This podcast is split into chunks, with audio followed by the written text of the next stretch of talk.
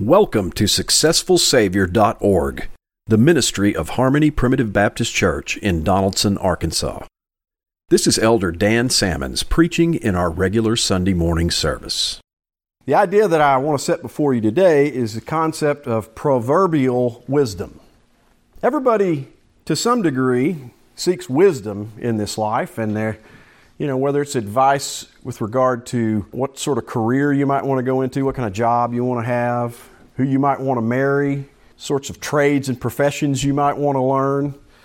All these things find us in a situation where we don't feel like we have all the answers and we end up seeking some sort of wisdom in the matter.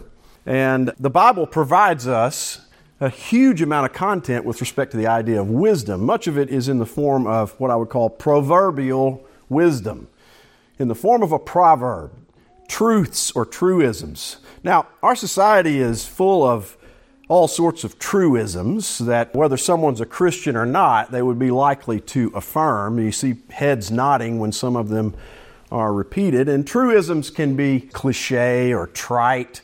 That's a little bit of a cynical view, although I understand it to some degree.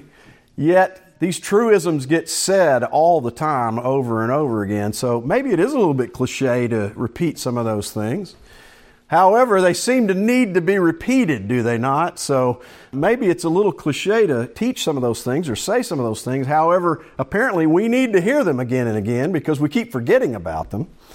And few people can test them. You know, some that came to mind as I was thinking about this topic are statements like, a stitch in time saves nine. You heard that one, right? Now, this is the idea that if you have a tear in a piece of cloth or in a shirt or whatever, and you catch it early, maybe stitch it up, put a stitch in there, and you're going to prevent the tear from getting worse and worse and worse.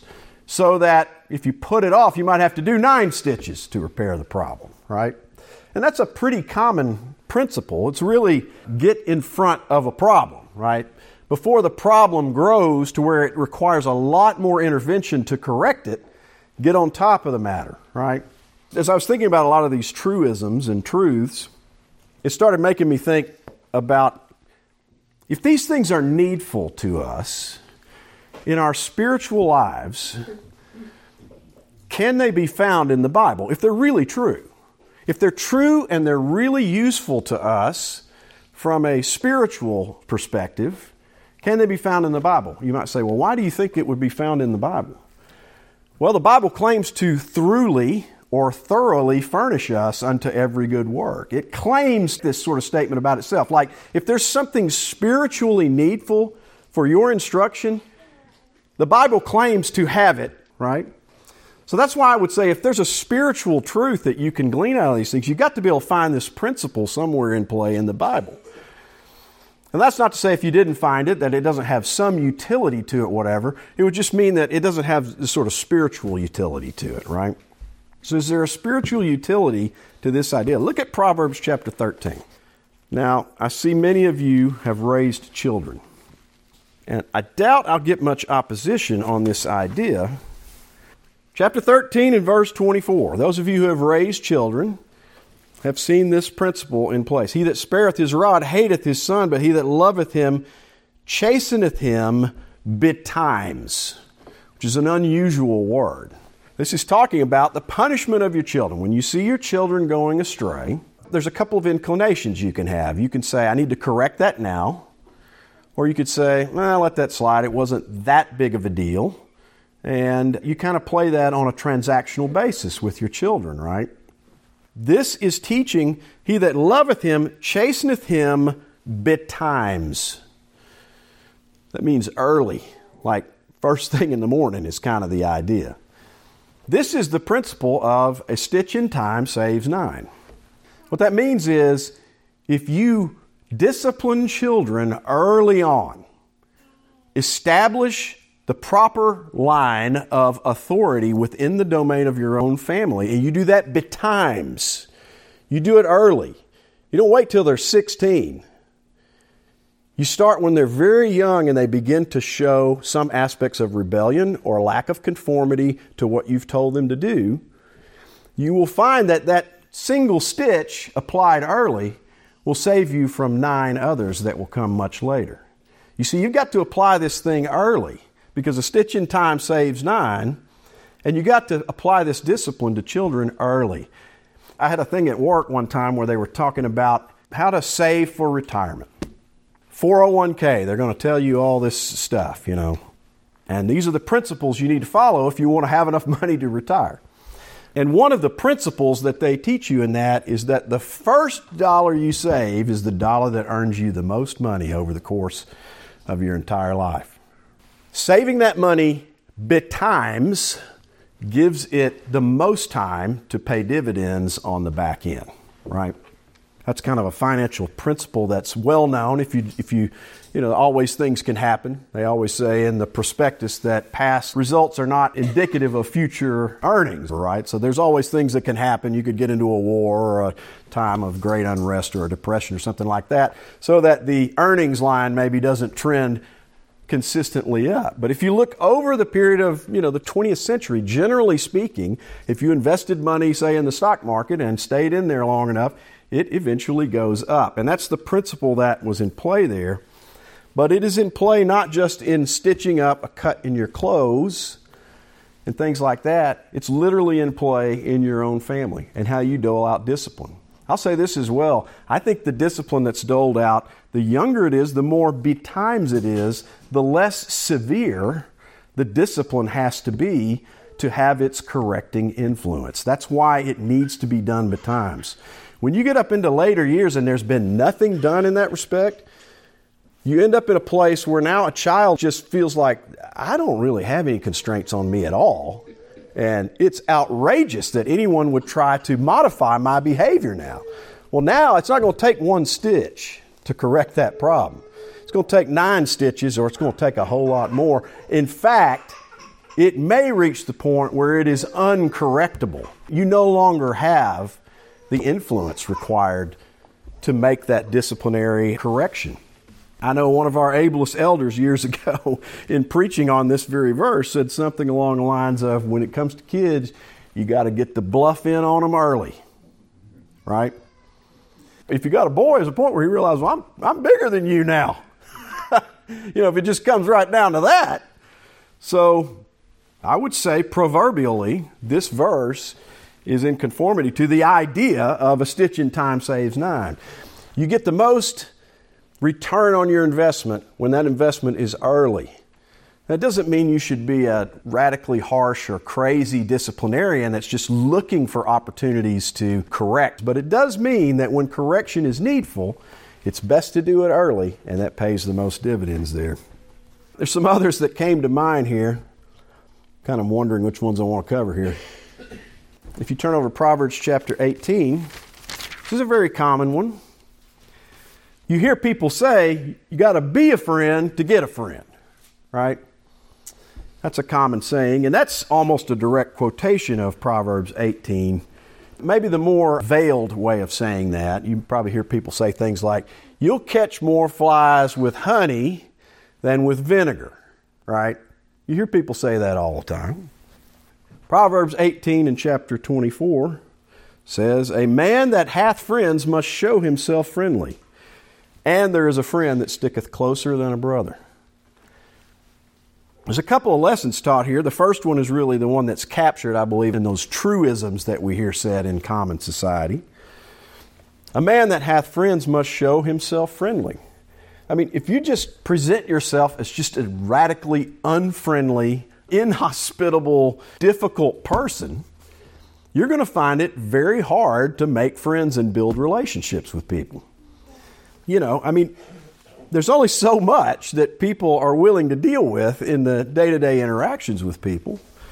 And if you're constantly kind of being unfriendly, it's likely that people are going to tap out on trying to explore a friendship with you. It's just inevitable, right?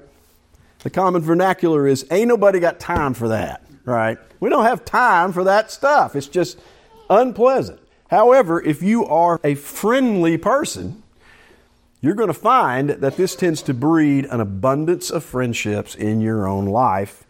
And that's why the Bible says a man that hath friends must show himself friendly. If you are friendly to other people and you extend that to others, you're more like honey, are you not? and less like vinegar. And that's going to be an attractive quality among people. The second part of this verse, though, as we look at it, is really important. I've rarely heard anyone say, you know, my problem is that I just got too many friends. Now, I'm talking about real friends. I'm not talking about acquaintances and people you just run around with or whatever. I'm talking about real friends. If you've had a real friend and you have some real friends, you realize how valuable a friendship really is. And I have never heard anyone say, I've got too many really good friends. One of the reasons for that is the second part of this verse. And there is a friend that sticketh closer than a brother. Now, generally speaking, the statement is often, there's another truism blood is thicker than water. You ever heard that one? That means your family ties are going to be closer than really your baptism ties, is kind of the implication there, right? You're going to side with your family over siding with someone who's just a church relationship or whatever. That one, however, sadly is often true, but is certainly not always true. And I know that there are instances where, and many in this church would attest to, that there are relationships I have with my spiritual brothers and sisters in Christ that are closer than my natural relationships with my brothers and sisters. That is not an uncommon occurrence. And it's good news, by the way. You ever thought about that?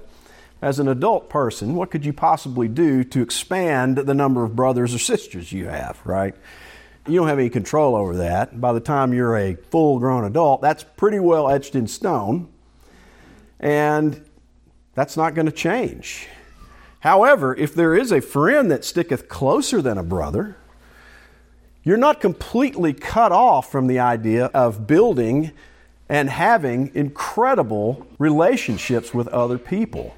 Friendships that are even of a higher order than the natural brotherhood that's there. That to me is an encouragement to press into the kingdom of God. I have one brother. Love him dearly. Jay and I are very close, very close. But I've got brothers and sisters in this church. I've got more than one brother, if you know what I mean. And those people are very, very close as well. And that should be an encouragement to everyone. I find that people Rather than saying, I'm struggling with the issue of having too many friends, I find that people say, I'm lonely. I'm lonely. I don't have enough friends. Well, you're not cut off. If you need a brother or a sister, they're available to you. They can be there in the kingdom of God. Might have to show ourselves friendly to get there, but that potential is there, and it's something that you can foster and press into. So that's another truism trying to decide which one. Another one I had here, which I don't think I'm going to speak on because I think everybody kind of gets this. Money doesn't buy happiness. I would suggest people looking for things to study in the Bible, read the book of Ecclesiastes. It's just a few pages long. And you will find in that book a testimony of King Solomon who, look, I had all the money. I did all the stuff you could do with it. And at the end of it, it's vanity and vexation of spirit, right? Vanity of vanities, all is vanity. And much of our society does run after that idea, but that's a personal Bible study you can do. And I definitely believe the Bible teaches that money does not buy happiness. In fact, I suspect that if you look at the people who are the rich and famous, Robin Leach had the lifestyles of the rich and famous many years ago. I'm dating myself on that. Those are almost always some of the most miserable people on planet Earth. Money does not solve problems, it tends to reveal problems. And that's a truth. Most of us, however, do maintain a sense that, well, I hear what you're saying. That's probably true for everybody else. But if I won the lottery, it's going to solve a bunch of problems for me because I know how to deal with all those things. I won't debate you on the matter, but I will simply say that as a matter of principle, money does not solve problems. Not the sort of money we're thinking about. The Lord says, if you seek first the kingdom of God and his righteousness, and all these things shall be added unto you. That's saying the Lord is going to take care of you if you're seeking the Lord and following him. And David said, I've never seen the righteous forsaken, right? So God's going to take care of you. The problem is we have highly disparate notions of what it requires to take care of you in this life and how we expect to be taken care of, right? We're thinking lifestyles of the rich and famous, and God is saying, with food and raiment, with these things, you ought to be satisfied, right? So, our society tends to exalt and glorify the idea of money and uh, make you think that there's more deliverance in money than there ever could possibly be.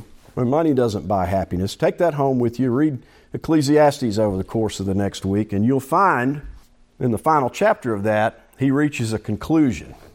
I won't be a spoiler here for you. You can look that up yourself. But that's the testimony of someone who has kind of had it all and concluded it's all vanity. Shakespeare said, To thine own self be true. I have to be true to myself. You hear a lot of people in pop culture saying things like, I had to start to understand who I am, and I need to be who I am, and then that's kind of how I'm going to live. I'm going to have to be true to myself. I had to know myself first. I had to love myself, and these kinds of ideas. To thine own self be true. Well, I'll say this there's some measure of truth in that for the Christian person. The problem is, which self are you going to be true to? You see, a Christian person kind of has two natures, and this is part of the Christian experience. Look at Ephesians chapter 4, and I'll show you what I'm talking about. Paul talks about it as the old man and the new man.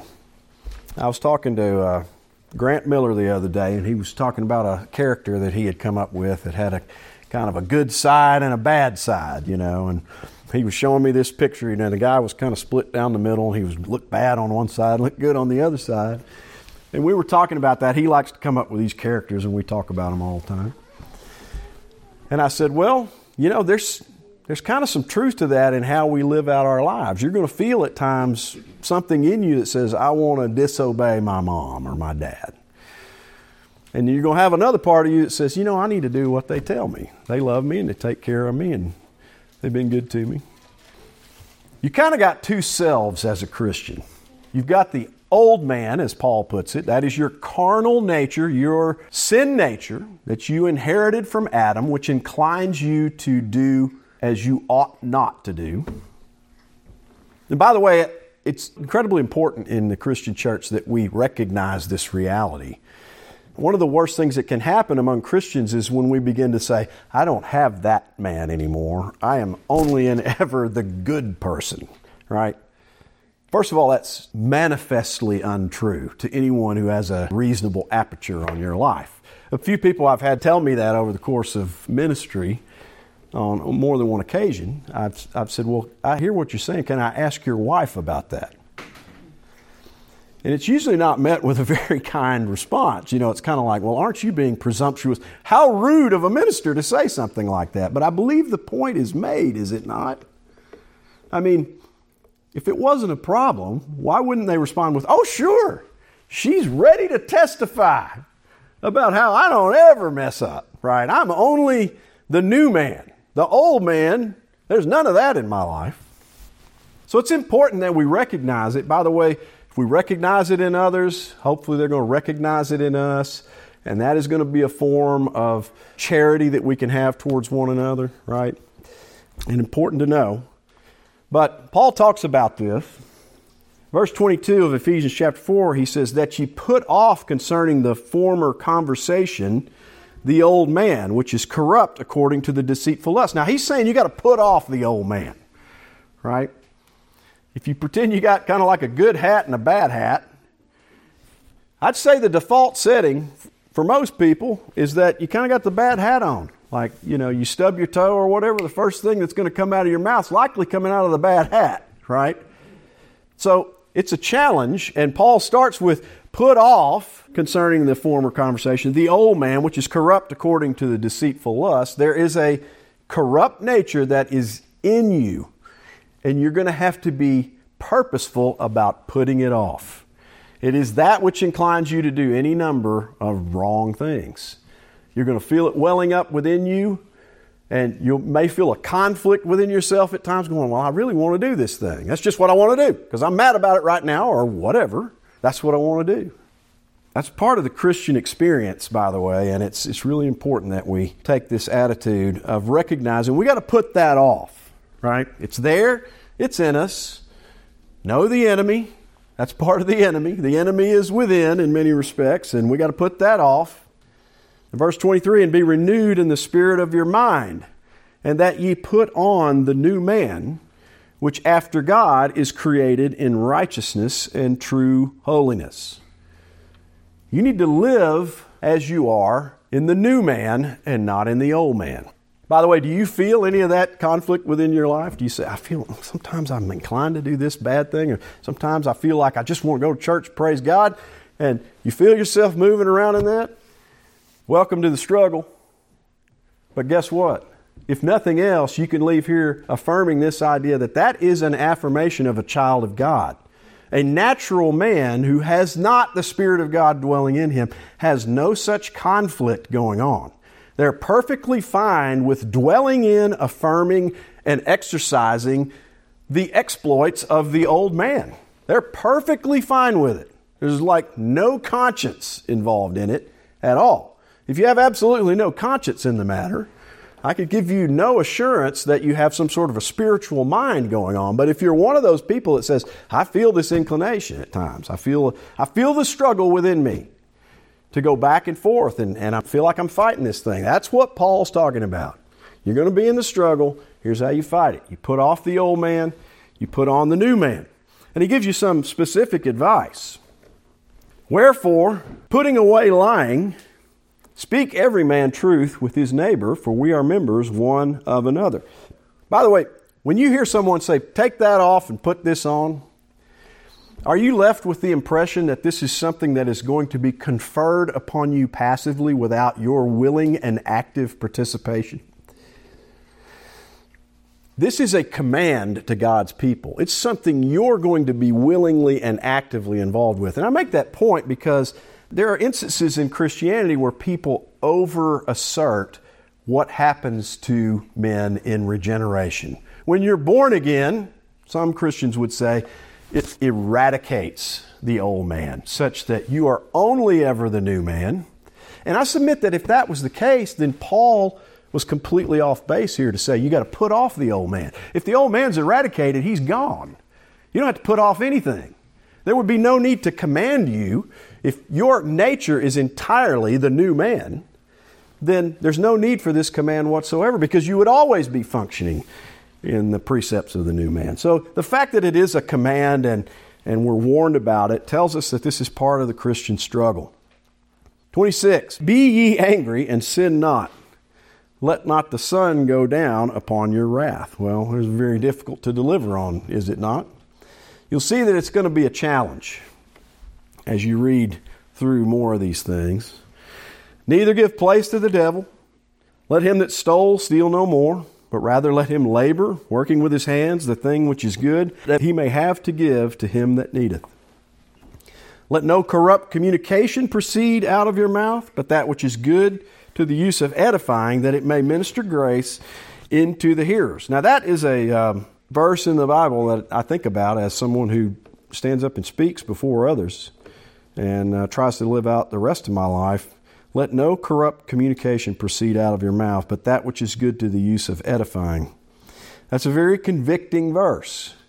If you honestly think about, I suppose if we had a transcript of an entire day of our conversations, and then at the end of the day sat down with a highlighter pen and said, I'm going to mark out the things that I said that were truly edifying to other people, and maybe with a red underline, I'm going to say, here's the things that were kind of corrupt communication. It would be astonishing what we would find, honestly. So there's a lot said about the tongue in the Word of God, and uh, James teaches us a lot about that as well. But returning to the idea of to thine own self be true, well, I can affirm that in this sense. The Bible teaches that you are to be true to your new man self, not to your old man self. And I submit that the idea of trying to manage between those two is much more difficult than we make it out to be. And as often as not, when people say, I need to be true to myself in modern society, what they're saying is, I needed to accept the fact that there are certain evident sins that I practice and I need to be completely okay with that. That's what most people mean when they're saying I needed to be true to myself. I recognize that there are things in this society that many people say that's just wrong, or maybe that the Word of God says that's evidently wrong, but I must be true to myself, and that's going to be my guiding precept. Well, I submit that is being true to the old man. You're being true to yourself. You're being true to that wicked side of yourself that remains, that sin nature. But there's nothing wrong with being to your own self true if that person you're being true to is the spiritual nature that's been imparted to you. And you're trying to live in accordance with, trying to be who you are in Christ, not be who you are in Adam. You see what I'm saying? So I would accept that one only with some serious qualifications regarding which self you intend to be true to. And we need to be true to the new man and put off the old man. Well, life isn't fair. That's another one. Everybody says that. Anyone who's put a few miles on the odometer will realize I've had some things happen that didn't seem fair to me. But life is evidently not fair. And I would again point you to uh, Ecclesiastes as I continue my Ecclesiastes teaser for this week in Bible study. Ecclesiastes chapter 9 and verse 11 is interesting. We live not far from a racetrack, and, um, you know, there's you bet on horses, right? Um, among other things. I guess it's wide open in terms of gambling over there now, but used to be it was, it was a horse track. So you go and look at the horses, and based on some kind of criteria, merit or whatever, you're going to try to determine is this horse going to win? Or some other horse going to win, and you're going to place your bets based on that. There's going to be some sort of logic. Like, I think this horse is a little bit stronger, a little bit faster. He runs better in the mud, whatever, right? I've got my criteria such that I have a reason for why this is going to be the strong horse, right? So this is a principle that's available. People bet on the uh, Super Bowl and on the uh, March Madness and all those sorts of things. This principle is kind of in view here. Ecclesiastes 9:11 I returned and saw under the sun that the race is not to the swift nor the battle to the strong neither yet bread to the wise nor yet riches to men of understanding, nor yet favor to men of skill, but time and chance happeneth to them all. Now, see, he's launching out against the idea that everyone will say, well, the bigger, tougher guy is going to win the boxing match, so that's who I'm going to bet on. This horse over here stands a hand taller than the other ones, and I've seen him run, and he seems to have more stamina. He's going to be the one that wins the race. That's the logic that we tend to use in our heads when we see things. We judge them on a surface level, and many times that surface level is viewing attributes that actually are in play as to whether or not they're going to win. But he mentions this time and chance happeneth to them all. There's guys who have gotten in the ring with some total bruiser. And you just look at the two of them and you're thinking, that guy is going to just obliterate. There's some little dude, some big monster. And yet the little guy just cleans the guy's clock like one punch correctly placed on the guy's jaw and he's laid out. You say, I've never heard that happen. Well, how about David and Goliath, right?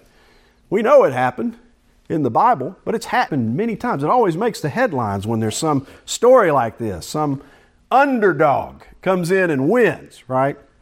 Always makes the headlines, and it makes the headlines because it doesn't fit with the way we typically assess things. We think, well, the fairness doctrine would say that, well, they're the better team and they should win. I mean, look at how they played all season long. They've been so consistent. They're just running the plays, they're marching the ball down the field, they just execute all the time. They make they take advantage of every single turnover. Look at the stats leading up to the Super Bowl game and then the team that was supposed to win based on all of that evidence, somehow they get defeated. Right? It happens. Why does it happen? Because this is not an ironclad rule. And if that's how things were set up, you would say, well, it would always be fair that the best team wins. Right? The team with the strongest players and the best stats going into it, they should always win. But time and chance happeneth to them all. Life is not fair. Things happen and they change what you would expect the outcome to be. And it happens to all of us. And we know that it's this way, and you kind of have to come to terms with it. However, I find many adults, and even myself, at times looking at situations where you say, This should not have turned out in this way. That does not seem fair, and I'm upset about it. Now, I've got 55 years on the odometer. That means I've got plenty enough life experience to teach me that that is not a principle that's in play, and yet I can still find myself being upset about the unfairness of something that came to pass. When I know full well that life is not fair, and even if the numbers stack up the way they seem to, and I should have been the victor in some situation, that time and chance happeneth to them all. So these are things that are true. They're proverbial wisdom they may be thought of as cliche. There are platitudes. You know, why do you say that? Everybody says that. Well, many of them are true if properly applied, and they need to be said over and over again because God's people need to hear some of these things over and over again because we are often slow to hear. Proverbs chapter 1 kind of gets into this matter. And I'm going to skim over this a little bit. Maybe that's another homework assignment. If you're looking for something to read, if uh, Ecclesiastes, giving you an entire book to read, is too much, all right, here's the second assignment. You can kind of scale it back a little bit. Read Proverbs chapter 1. The Proverbs of Solomon, the son of David, king of Israel. Here's his purpose to know wisdom and instruction, to perceive the words of understanding, to receive the instruction of wisdom, justice and judgment, and equity, to give subtlety to the simple, to the young man knowledge and discretion. A wise man will hear and will increase learning, and a man of understanding shall attain unto wise counsel. So, this all sounds pretty good. Like, if you want to live a wise, informed life, want to know how the world plays out, the book of Proverbs is making this claim about itself that there's a lot of principles and precepts in here that you can learn here rather than learning it through bitter experience. As you're bumping around like a pinball in a pinball machine getting beat around by life with all sorts of situations. There's things that you could learn beforehand without having to get beat around to learn them. And they're laid out for you here. And he starts with this To understand a proverb and the interpretation, the words of the wise and their dark sayings. The first principle he lays before you is this The fear of the Lord is the beginning of knowledge, but fools despise wisdom and instruction. Much of what you see in popular society today is an expression of those who have absolutely no fear of God. They deny the existence of God. They don't recognize that God has any authority over them. They don't even think He exists, so they certainly don't think He has any authority over them. And thus, they exalt and glorify things that are evidently contrary to the Word of God. In so doing, they are making manifest that they have no fear of God. That's one of the attributes that Paul ascribes to the unregenerate man. There is no fear of God before their eyes. Romans 3:18. So, this idea of having no fear of God is associated with the unregenerate. However, you can have the fear of God and not exercise the fear of God. You understand what I mean by that? There were times as a child when I feared what my father might do to me. I recognized there were certain behaviors I could engage in, and if I did those things, I genuinely feared and recognized he has authority over me. He could punish me in ways that would be very unpleasant. I did have that fear. I recognized it. But I did not always exercise it, right? You can override the fear. You can have the fear and decide, yeah, but maybe I can get away with it. Right? Got me into trouble on occasions. Gets all of God's people in trouble on occasions, and this is what people do. The point I'm trying to make here is that while it's true that the unregenerate, those who are not born again, they have no fear of God, this text is not talking about that category of people. It's talking about people who have the fear of God, who are capable of being instructed, who may choose not to act in accordance with their fear of God. You see what I'm saying? Everybody's got in them the capacity to say, I think I can get away with this. And when they do that, they're suppressing their fear of God. They're thinking, the consequences that would come my way are not going to be forthcoming. I'm just going to ignore what should be a corrective in my life, which is the fear and respect of God. My son, see, this is a family discourse. You see that? He's talking to a son here. My son, hear the instruction of thy father, and forsake not the law of thy mother, for they shall be an ornament of grace unto thy head, and chains about thy neck. My son, if sinners entice thee, consent thou not. Now, this is getting in front of an issue here. This is a situation that is going to happen in the life of a son or a daughter, right? This is going to happen. You want to have this conversation before it happens. You don't want to be doing it on the backside because you want to be giving them wisdom much as you do discipline. You want to do it betimes. You want to do it early. The earlier investments in these things pay the greatest dividends. If you're doing it way on the backside, it's too late. It's going to require nine stitches instead of one. You see what I'm saying? So He's giving him this wisdom in advance for the purpose of his conditional time salvation, so that he might be saved from the consequences of practicing sin. My son, if sinners entice thee, consent thou not. If they say, Come with us, let us lay wait for blood. Let us lurk privily for the innocent without cause. Let us swallow them up alive as the grave and whole. And those that go down into the pit, we shall find all precious substance. We shall fill our houses with spoil. In other words, let's go take advantage of other people, take their stuff, Cast in thy lot among us. Let us all have one purse. Be part of the group, be part of the gang, is the idea. My son, walk not thou in the way with them, refrain thy foot from their path, for their feet run to evil, and make haste to shed blood. Surely in vain the net is spread in the sight of any bird, and they lay wait for their own blood, they lurk privily for their own lives. So are the ways of every one that is greedy of gain, which taketh away the life of the owners thereof. Now, this is speaking, in this context, speaking specifically of highway banditry kind of thing. You know, I'm going to murder somebody and take their stuff. That's a pretty severe lesson that's being laid out there, and it's a stern warning. I'm sure few of us would say, well, I don't think it's okay if kids, you know, kids will be kids. They do go out and murder people on the highway and take their stuff. That's just kids being kids. This is a very serious matter that's being raised here.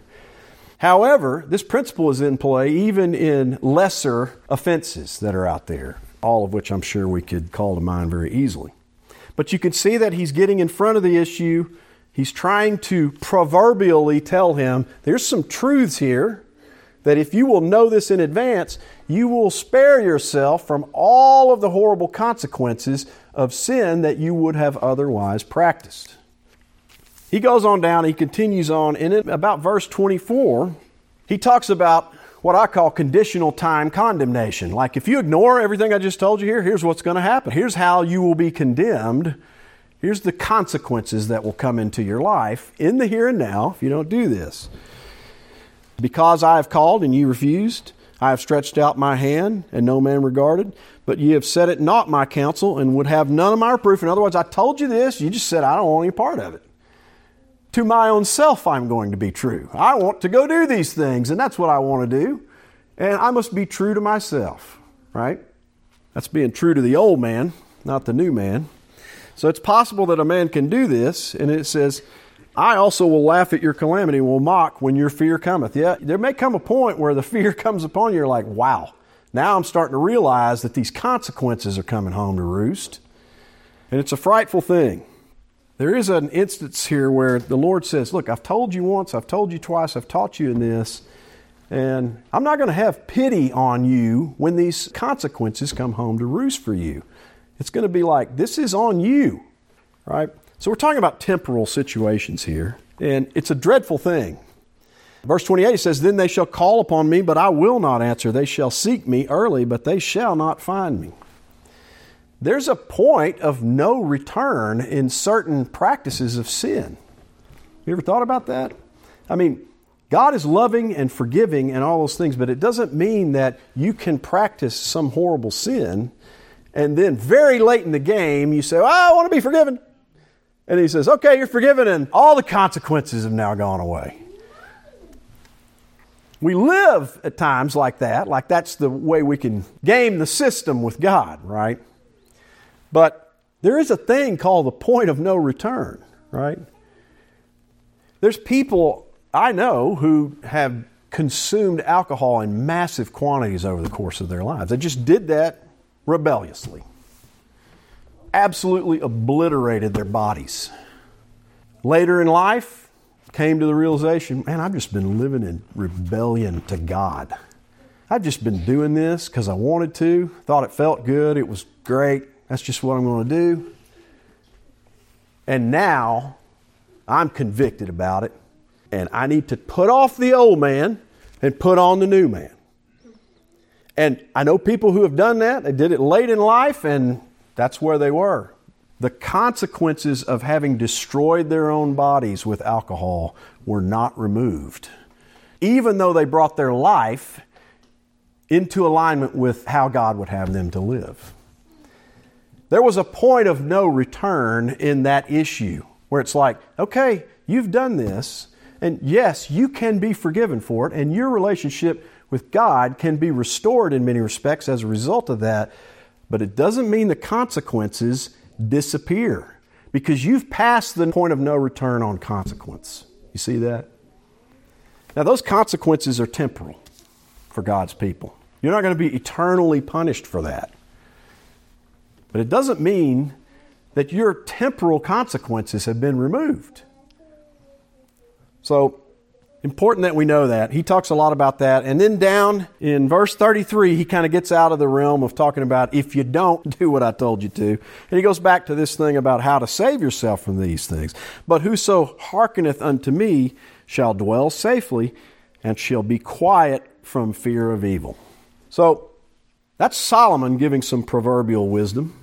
And I think those first examples I gave you are kind of examples of wisdom of the obvious sort of things that we hear people say commonly. Even people in church will repeat some of those truisms. Solomon's wisdom is something that's more along the lines of what you're going to hear in church, and maybe more specifically there. As we close, I want to talk about wisdom when things are a little more unclear. See, there are clear things that you encounter. I mean, the issue of disciplining children, I think that's a pretty straightforward thing. It's clearly laid out in the Word of God, and I think the difficulty God's people have is in implementing it, not in understanding it. It's pretty plainly explained there. You know, some of these other things like being true to yourself. I understand that principle if you're being true to the spiritual self that's within you and not true to your old man. But there's other situations that come up in life where you just say, I'm not situationally aware enough to really even be able to fully understand what the problem is. And this can cause people to despair. However, I think there's an error in that mindset, which is that you think unless you're able to explain it to God, He ain't to be able to help you. And honestly, a more ridiculous notion is hard to imagine. God knows the problem better than you do right? You're talking to an omniscient God, right? So we need to step back from those problems where we say, I'm not even sure what the root cause of the problem is. I'm not sure about that. Well, set that aside. Does God know what the root cause of the problem is? Yes, He does. Does He know how to solve it? Yes, He does. He can solve it probably in a thousand different ways when we might struggle to come up with one. So before we get into that matter, why don't we just step back and recognize who God is? God is God. He knows all these things. We don't have to have all the explanations for our problems. Where we need wisdom. James starts off this way James, a servant of God and of the Lord Jesus Christ, to the twelve tribes which are scattered abroad, greeting, my brethren. This is a family discourse. Count it all joy when you fall into diverse temptations. That means when things are tough, things aren't going so well, be joyful about it. Very difficult to do. You're only going to do it to the extent that you maintain a proper eternal perspective on things. Everything's not going to be perfect in this life, but we've read the end of the book and we win in the end. Jesus Christ is a successful Savior. We're all headed for glory. What we have to deal with is the problems in the here and now. So that's what James is talking about. We're going to have diverse temptations, okay? The Bible tells us that. If you're going through one, at least affirm this in your heart. Word of God told me that I'm going to go through these sorts of things. God was honest with me about what I'm going to encounter. Wouldn't you be disappointed if the Bible you read just said, well, if you're a Christian, everything's going to be hunky dory all the time? What would you do with all the distress and trouble and worry that you have and all the situations in your life? You would have to conclude either the Bible is nonsense or I am not a Christian at all. Because my life is full of trouble. Jesus Christ said, In this world you shall have tribulation. So the Bible levels with you. At least you can exalt God in that. And maybe that brings a measure of joy with it. Knowing this, that the trying of your faith worketh patience. Romans 5 3 says, Tribulation worketh patience. You want to become more patient, you're going to have to deal with more tribulation. A lot of people don't want to make that trade off, but that's the truth. But let patience have her perfect work, that you may be perfect and entire, wanting nothing. Now, here's the meat of what I want to get to, and we'll close on this. If any of you lack wisdom, now that's the situation you're in when you say, I got a problem here. I don't really know how to address this. Maybe you've made a few failed attempts at how I'm going to fix this problem, and you're saying, I need some wisdom in this because what I'm doing is not working. I obviously don't understand it properly. If any of you lack wisdom, let him ask of God, that giveth to all men liberally, and upbraideth not, and it shall be given him. Now, step back from that statement for just a moment. You're in an old Baptist church. Many of you are not old Baptists, but this is old Baptist church, and they used to call us hard shalls. The historical reference to that is, well, they're called a hard shall because they really hammer down on the shalls. The Bible says this shall happen and that shall happen. It says things like, He shall save His people from their sins. And all those, those hard shells, they really hit those shells, and we're kind of known for that. But this is a hard shell verse. And I'm telling you, that's an astonishing and should be a tremendously comforting affirmation to God's people. If you lack wisdom, anybody going to raise their hand today and say, I've got every bit of wisdom I need to handle every single situation in my life? I'm assuming the answer is no. Let him ask God that giveth to all men liberally. Well, God's got plenty to give, and it says here he gives liberally. And upbraideth not. God's not going to say, well, you know what? It's about time you asked me for that. You know, all these years. You'd think you've been going to church all these years. and You, now, just now you're coming around going to ask me for some wisdom. Well, you know, you ought to be ashamed of yourself. That's absolutely ridiculous. Are you so hard of hearing? No. He upbraideth not in this matter. If you're seeking God sincerely for wisdom, God's not going to give you a hard time about it. He's going to give it to you liberally it shall be given him. Now, to the extent that each and every one of you, I believe, would affirm that I have a wisdom gap in my life. There are some issue or issues in my life where I lack the wisdom to address this properly. This verse says, God shall give it to you. The question is, are you asking for it? He says he shall give it to you. Now, I don't believe this verse is saying you're going to drop down on your knees today, ask for that wisdom, and it's going to be plopped in your head. You're going to have a magical solution to your problem instantaneously. God rarely works in that way. But it does say He shall give you the wisdom that you require in this. So I submit that to the extent that any of us have that wisdom gap, we have been deficient in calling upon the Lord to give us the wisdom we need. You say, well, you're being hard on me. Well, I'm hard on myself here. This is everybody's got that wisdom gap. I'm just saying there's a promise of God laid out there that the Bible says he shall give it to you. Are you going to take him up on it? Maybe we should redouble our efforts to be asking God for wisdom in these matters. But it says this Verse 6 But let him ask in faith, nothing wavering, for he that wavereth is like a wave of the sea, driven with the wind and tossed.